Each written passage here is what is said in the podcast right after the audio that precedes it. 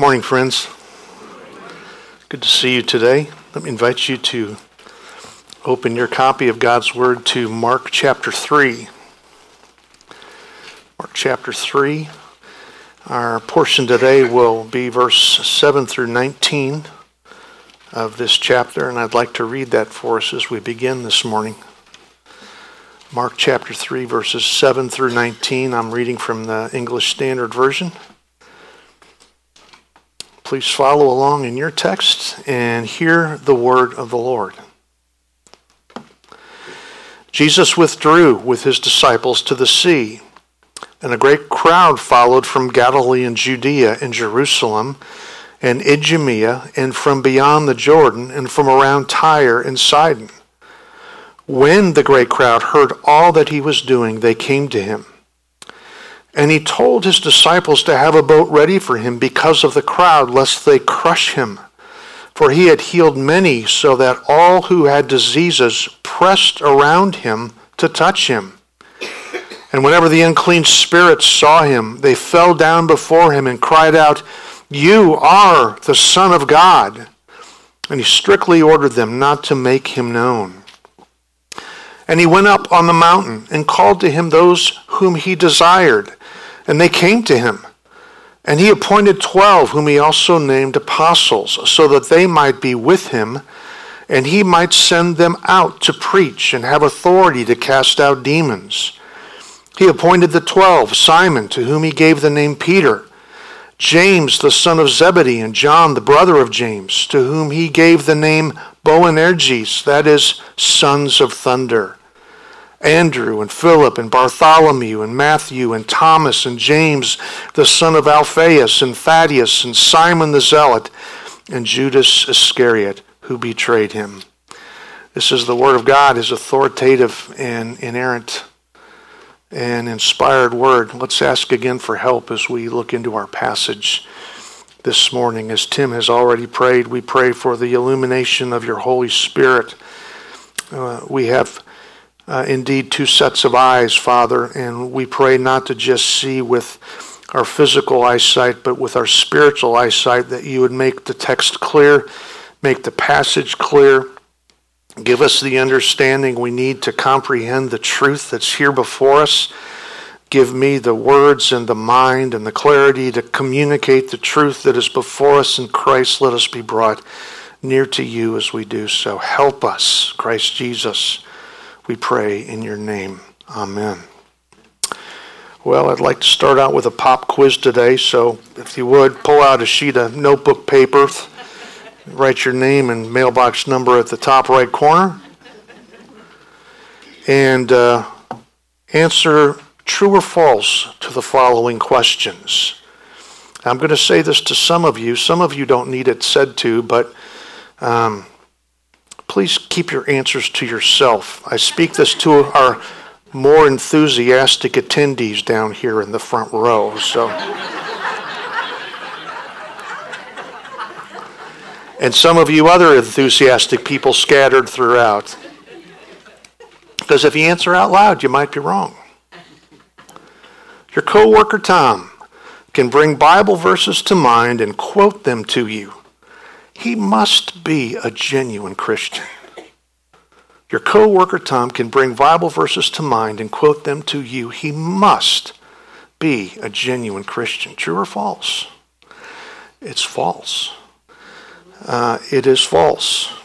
After all, even Satan can quote Scripture, and this is, you remember exactly what he did to Jesus when he was tempted in the wilderness uh, Jonathan Edwards, a pastor in the 1700s, that scriptures suddenly coming to the mind are no true sign of genuine faith. Number two, your friend Sandy believes that Jesus is the Son of God. She must be a genuine Christian. Your friend Sandy believes that Jesus is the Son of God. She must be a genuine Christian. The answer to this is also false because even the demons in our passage believed that Jesus was the Son of God. And as Dr. Sproul, tongue in cheek, liked to point out to us, that believing in God merely qualifies you to be a demon. Uh, Dr. Sproul, tongue in cheek, hear, the, hear that. Um, yes. Number three, your brother Tom prayed the sinner's prayer at the end of a service and now spends as much time at church as he can. He must be a genuine Christian.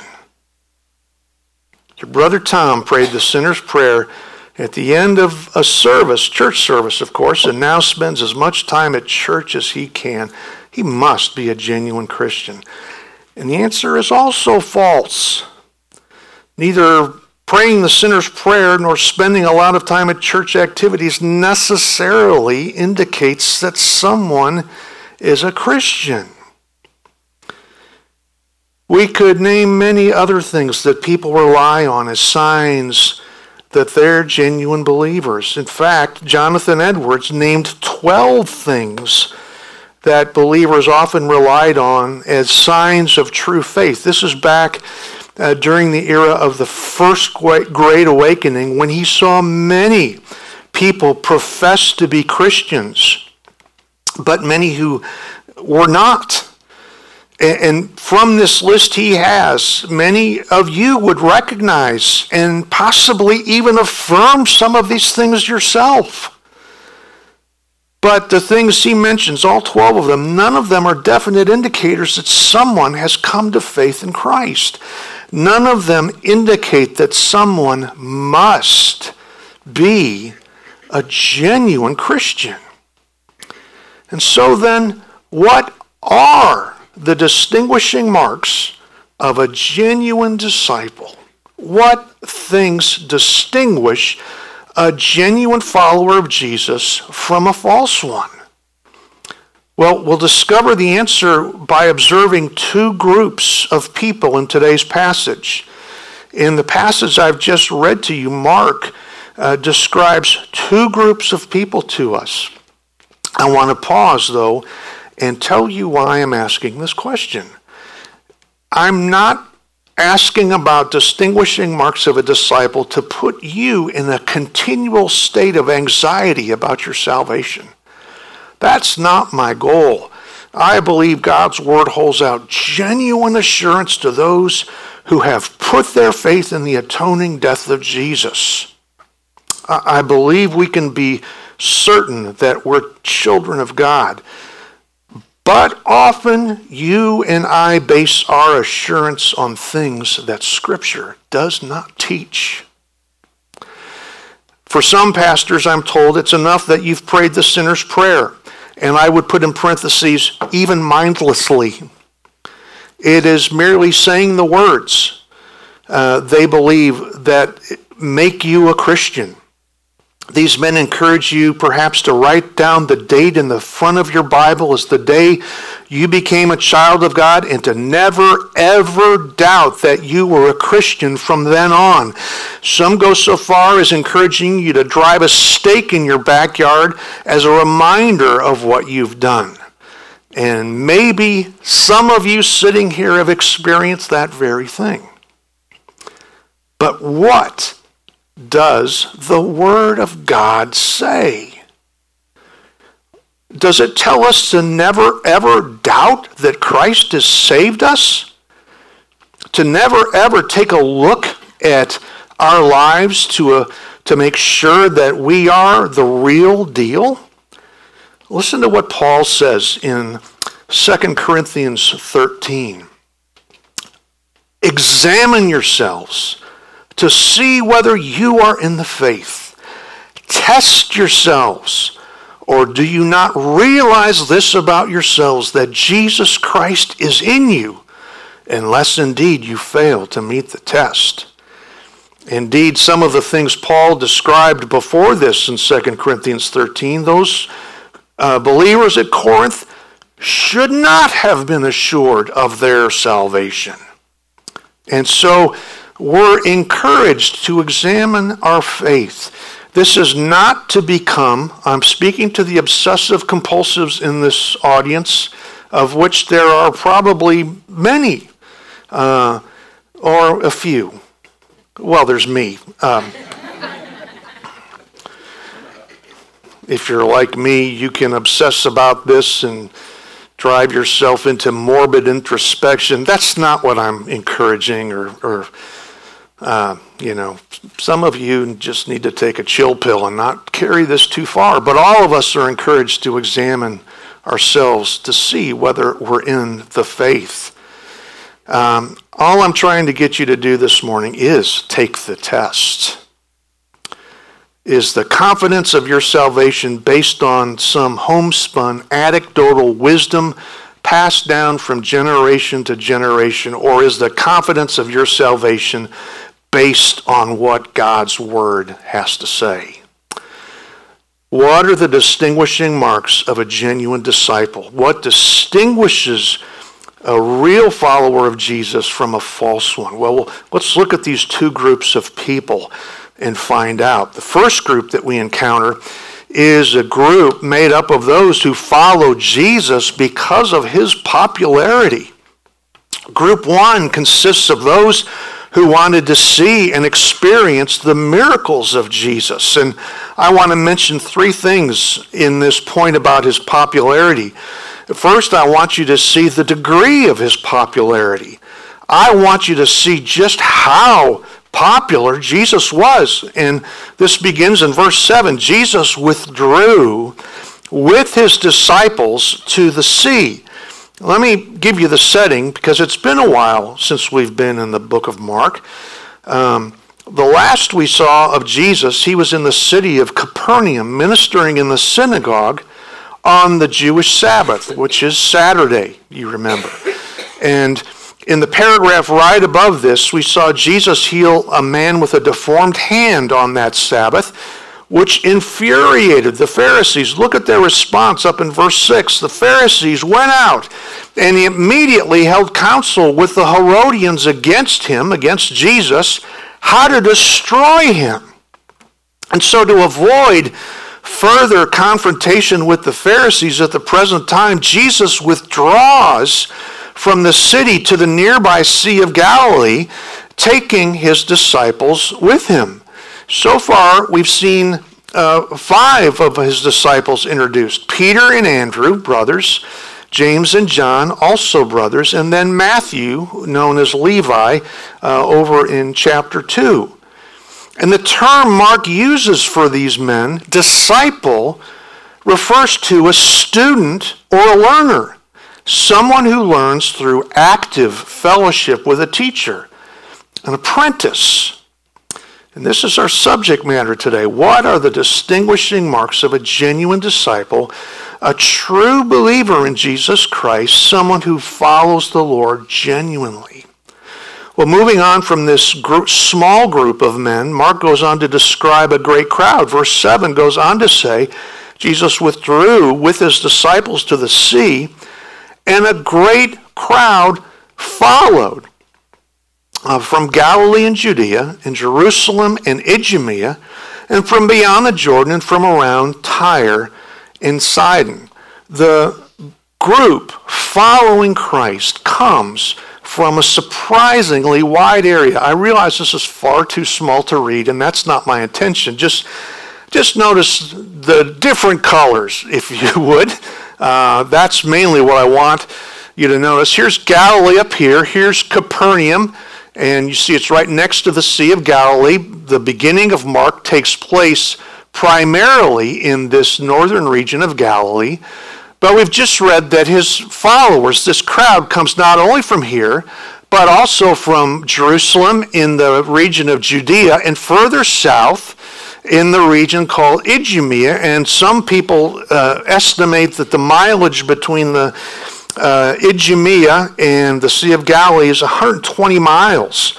Uh, others in this large crowd come from the other side of the Jordan River over here, possibly Perea, even Decapolis. The Jordan River runs between the Sea of Galilee and the Dead Sea right here.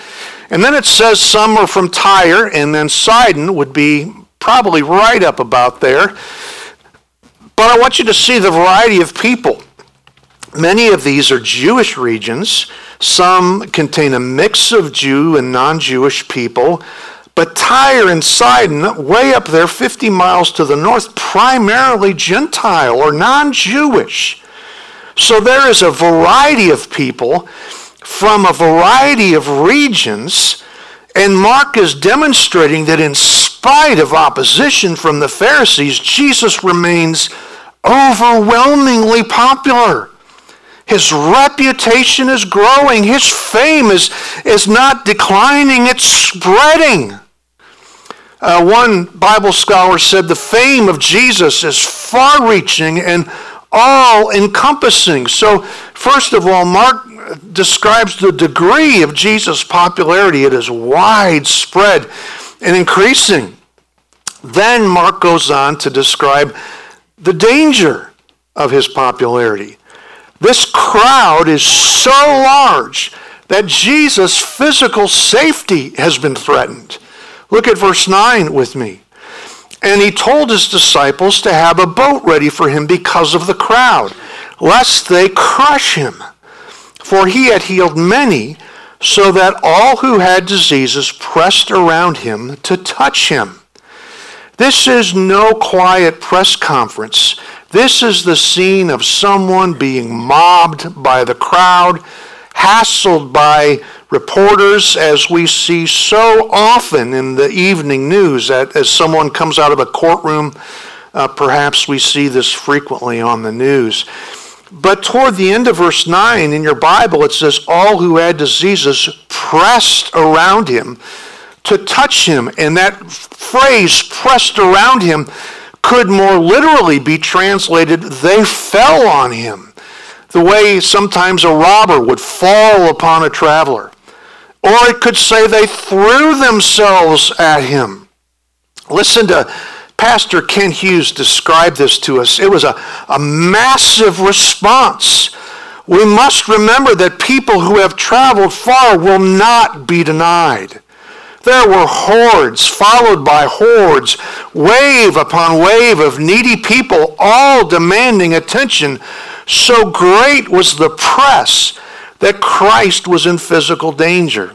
This is why Jesus tells his men to have a small boat ready so that he could escape from the crowd by rowing out uh, a short distance onto the lake, the Sea of Galilee. This, for you and I, would be the equivalent of having a, a car in the alley with the engine running so we could beat a hasty retreat. So we see, secondly, the danger of his popularity. He is, this crowd is so large, his physical safety is threatened. But then, third, I want you to see the determination of his popularity. What I mean by that is what determined his popularity? What was the determining factor? And, and, we see this just up back in verse 8. We didn't quite finish verse 8. Look to the last sentence of that verse, if you would. It says, When the great crowd heard all that he was doing, they came to him. And this reveals that the reason for his widespread popularity was not his teaching, but his miracles. Mark has demonstrated and shown us that teaching for Christ was the most essential, well, in fact, maybe at this time, the most important element of his earthly ministry. He began with the words, The time is fulfilled and the kingdom of God is at hand. Repent and believe in the gospel.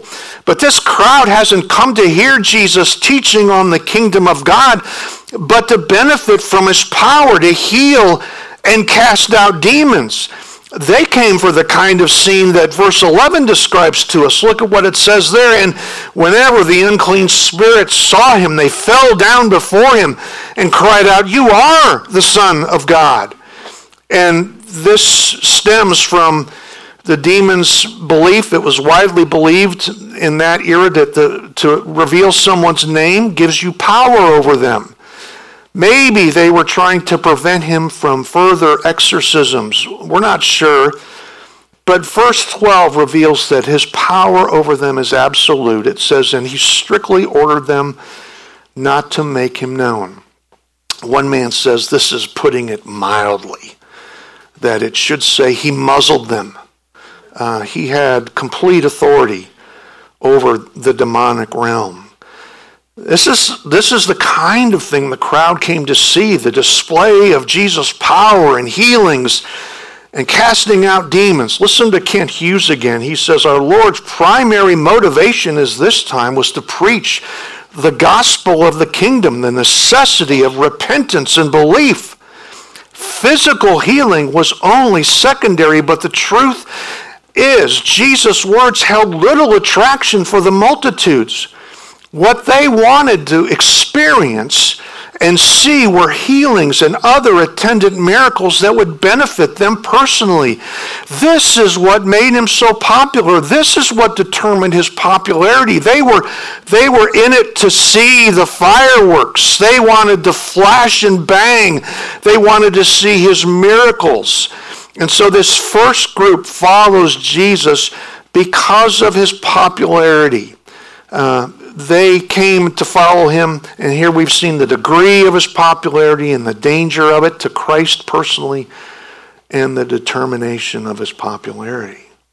You're aware that this group still exists, not in the region of Palestine, but right here in Canton, Georgia. I'm sure you've seen it.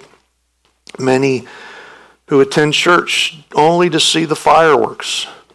They're drawn not to hear the Word of God, but they're drawn because they like the band. This is the first group who follow Christ because of his popularity. And as we go further, we encounter now this second group of people who we'll look at a little more closely. The second group follows Christ because of his appointment. The second group follows Christ because they have been summoned by him. Now, these verses specifically refer to the 12, but I believe we can make a broader application to you and me as well. After all, what is true of the 12 should be true of us. There are a couple of sec- uh, uh, exceptions, and I'll be careful as I apply these verses not to apply everything about the 12 to you and me. But there is a large part of what is true of them that should be true of you and me.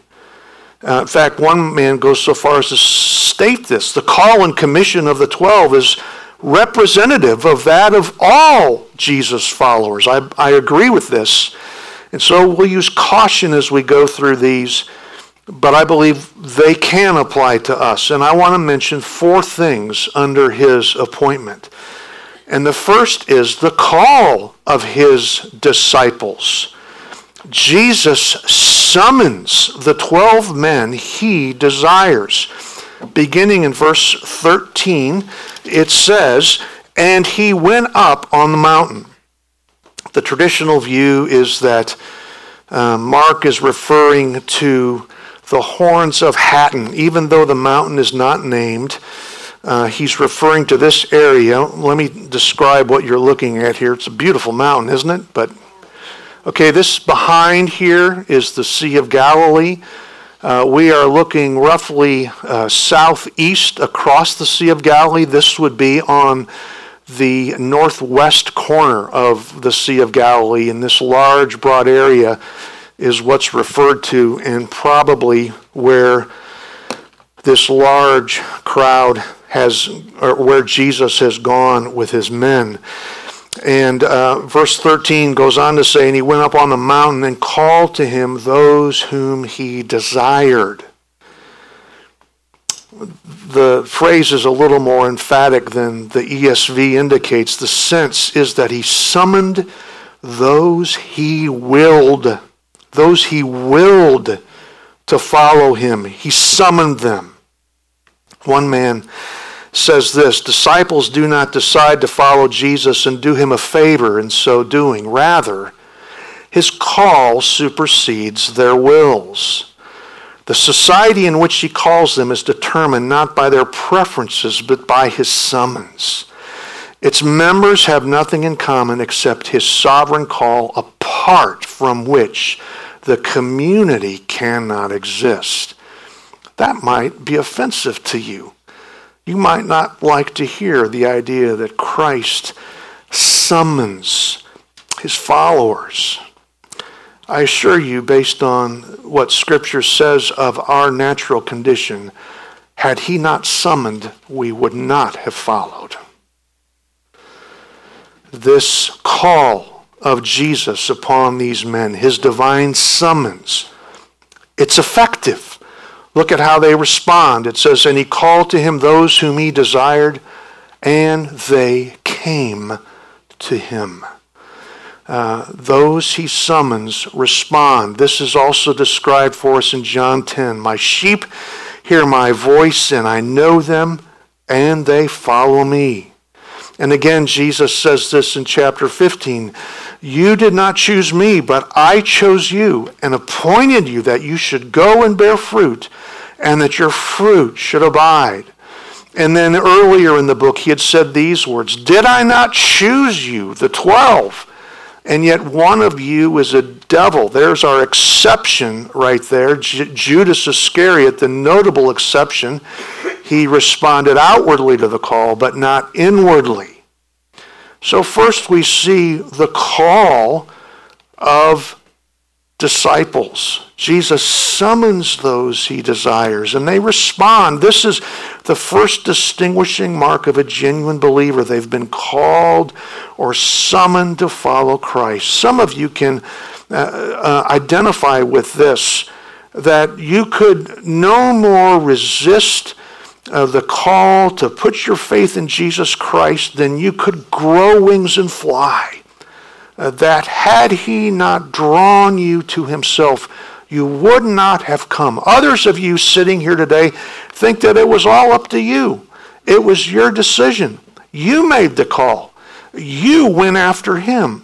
But the truth is, what Scripture consistently presents, I'm sorry if this is offensive. Um, I'm saying that to be polite. I'm really not sorry deep inside. I understand, though, and this is the genuine part of what I'm saying. I understand that it might be difficult to hear that Christ had to call us to himself, or we would not have come. Uh, and I believe Scripture is consistent in teaching this point of view. So we see the call. Those who are genuine disciples are called, summoned they receive what's called this effective call, this or uh, effectual call. Um, it's what happened to Lydia in Acts 16 as uh, Peter was preaching, and it says, The Lord opened her heart to believe the things that were being taught by Peter. Christ summons those he desires, and they respond. This is a distinguishing mark of a disciple. Moving on, we see another uh, thing. Second, we see the creation of his disciples. Uh, the creation of them, and this is also in verse 14. Uh, he and he appointed 12 whom he also named apostles. The word appointed uh, can simply be, and more literally be translated, and he made 12. Very common little Greek verb. You could even say he created 12. This word appointed that I say can be translated in various ways is the same word in the Greek version of the Old Testament, which in Genesis 1 uses this same Greek term. In the beginning, God created the heavens and the earth. The sense of the word here in verse 14 is that Jesus made these men, that Jesus brought them into existence, not physically, but spiritually. These men were a new creation in Christ, of course, with the exception of Judas Iscariot. So one man makes this conclusion the setting of the call of the 12 and 13 and 14 underscores in every conceivable way the authority of Jesus to determine and create his followers. And so I say to you, friend, this morning, if you are a follower of Jesus Christ, this is what took place with you. Because God's word says in 2 Corinthians 5:17, therefore if anyone is in Christ, he is a new creation. It's not as though God found an old house and decided, I can do something with this. I can fix this up And about half a million dollars later, you know, there's a, there's a nice looking house. That's not what he did. It says that you're a new creation in Christ Jesus. Listen to Ephesians 2 describe this truth as well. This is probably two of the best words in the New Testament, but God. But God, being rich in mercy, because of the great love which He loved us, even when we were dead in our trespasses, made us alive together with Christ. By grace you have been saved. Matt likes to make the point at our membership seminars that we're not just uh, in trouble, in need of a hand. We're not on a life preserver floating in this vast ocean of sin and we need someone to pull us out. This says that we are dead on the bottom of the sea and we need to be given new life uh, to come out of that world. Charles Spurgeon offers this illustration. He says one of the early saints, I think it was Augustine, and he's correct, it was, had indulged in great sins in his younger days. After his conversion, he met a woman who had been the sharer of his wicked follies. She approached him winningly, winningly, wink, wink, if you know what I'm saying, and said to him, Augustine, but he ran away from her with all speed. She called after him and said, Augustine, it is I. He turned around and said, But it is not I. The old Augustine is dead, and I am a new creature in Christ. This is what we're seeing here the creation of disciples. Jesus made 12, brought them into existence. They became new creations in Christ. Again, Judas, the exception. This is a second distinguishing mark of a genuine follower. Uh, and this must be true of genuine followers. The old is gone, the new has come. And this is why we insist insist on seeing fruit in the life of a professing Christian. He or she has had a change of heart. There must be evidence of this in their lives. Mom and dad, there must be evidence of fruit in the lives of your children. It's not enough that they attend church. Again, the cliche Attending church no more makes you a Christian than spending time in the garage makes you a car. Trite but true. Uh, there must be this creation, this new creation in Christ. We see next this commission of his disciples. The call of Jesus' disciples is defined here by two further purpose statements. Look again at verse 14. And he appointed 12 whom he named apostles so that they might be with him. There's one of those purpose statements. To be with him. This is, gets a little small here, and I apologize for that. Uh, first, the disciples are called to be with him, meaning that they're called to fellowship with him and be mentored by him.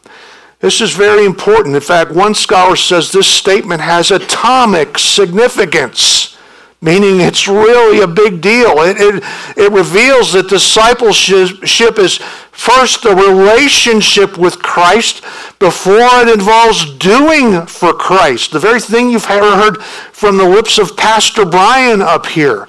Being with Him, personal involvement with Him, being trained by Him must come first. It's the requirement for serving in His name as disciples of Jesus, as followers of Christ, you and I are first called to be with Him. This means spending time with Him, uh, speaking to Him in prayer, listening to Him respond through His Word. If, if you have been called to follow Jesus Christ, if He has made you a new creation in Him, then know this, friend, your first priority is to be with Him to spend time with Him, before you do anything for him. We're called to be with him. But then follows the second purpose statement, and that second part of the commission is to be sent out. It says, so that they might be with him and he might send them out. After you and I have spent time with Christ, learning from him and being instructed by him, we are sent out by him. And the phrase sent out is the word apostello, from which we get the word apostle.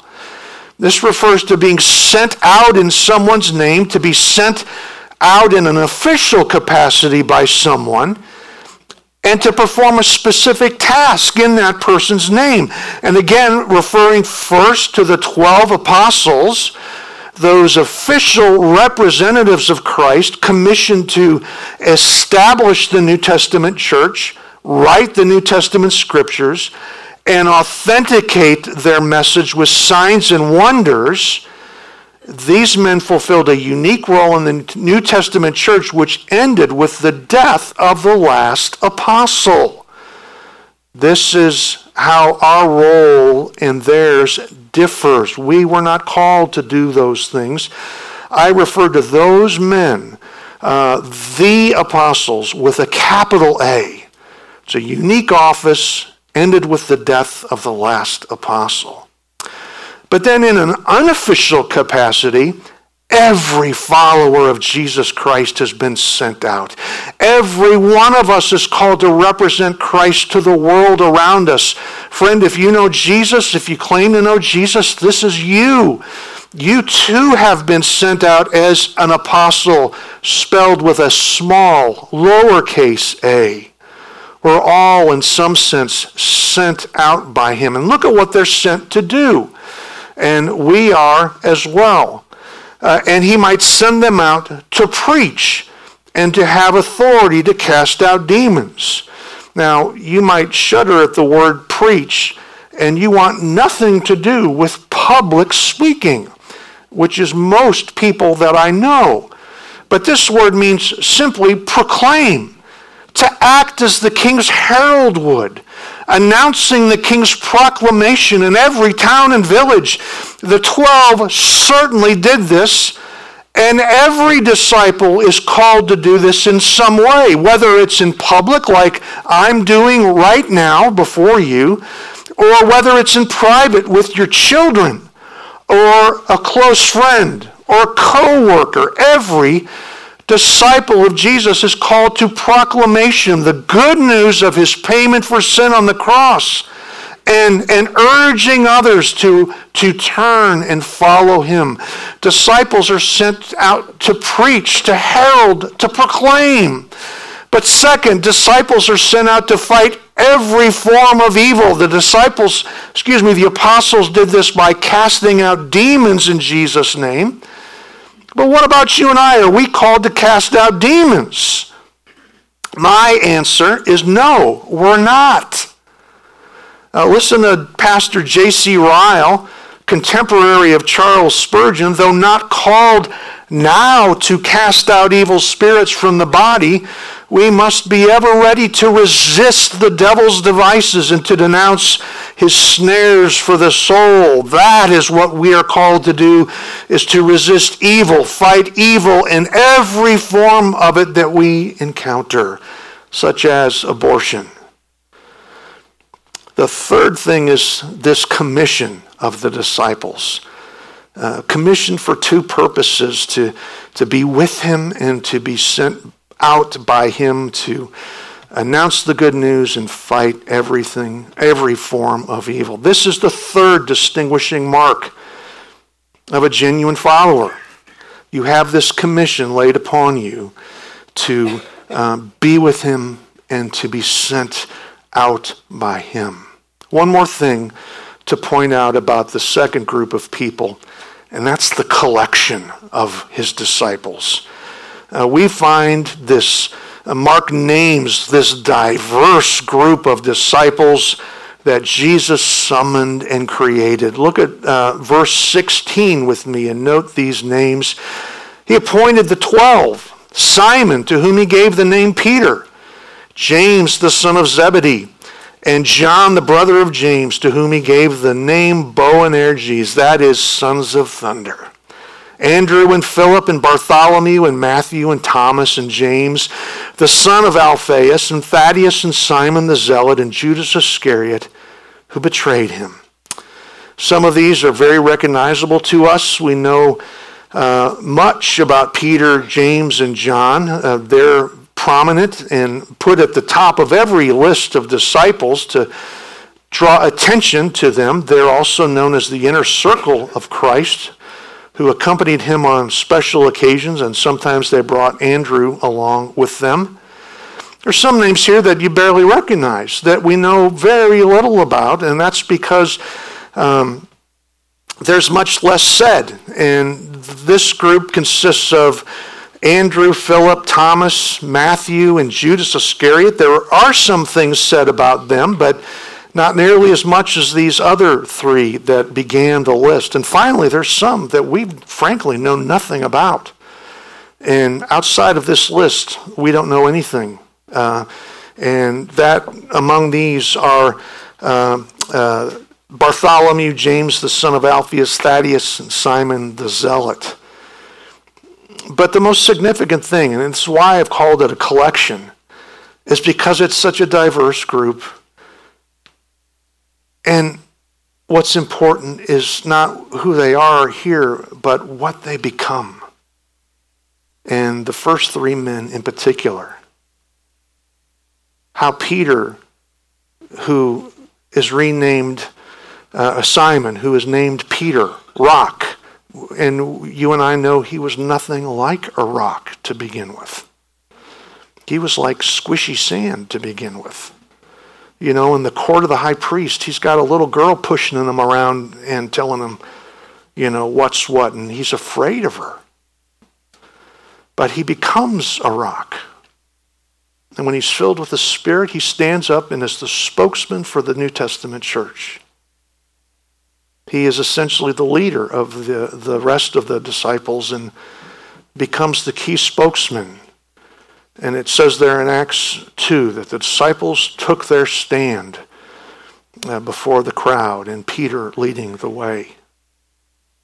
Think of James and John, sons of thunder, which is, I guess, a polite way of saying big mouths. Lord, do you want us to call fire down on this village? Do you remember that? Uh, but then we see John in his epistle writing the words, little children, little children. And know how Christ has transformed these three in particular. They demonstrate that discipleship does not consist in what disciples can do for Christ but in what Christ can make of disciples.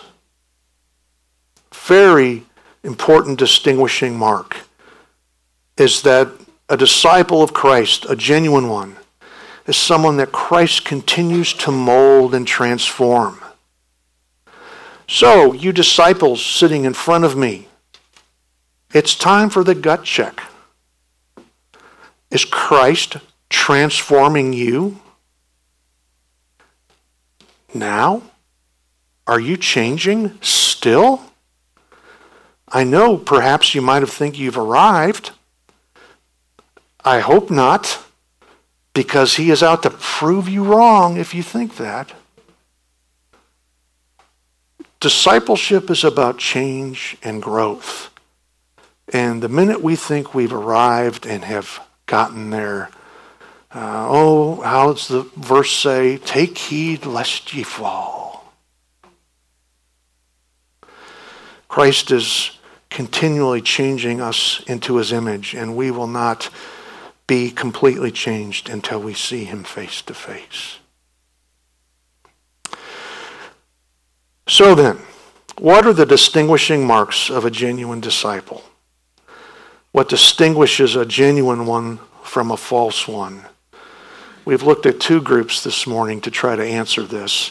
We've seen one group that followed Jesus because of his popularity, and we saw the degree of his popularity and how dangerous it was to him personally, and then what determined it. But then we, we, we drilled down into this second group uh, who uh, were disciples because of his appointment. They were summoned by Christ and answered the call. They were created by him. Uh, they became new creations in Christ. And, and so, friend, I'm, I'm asking you now if, if you're a new creation in Christ? Are there new desires?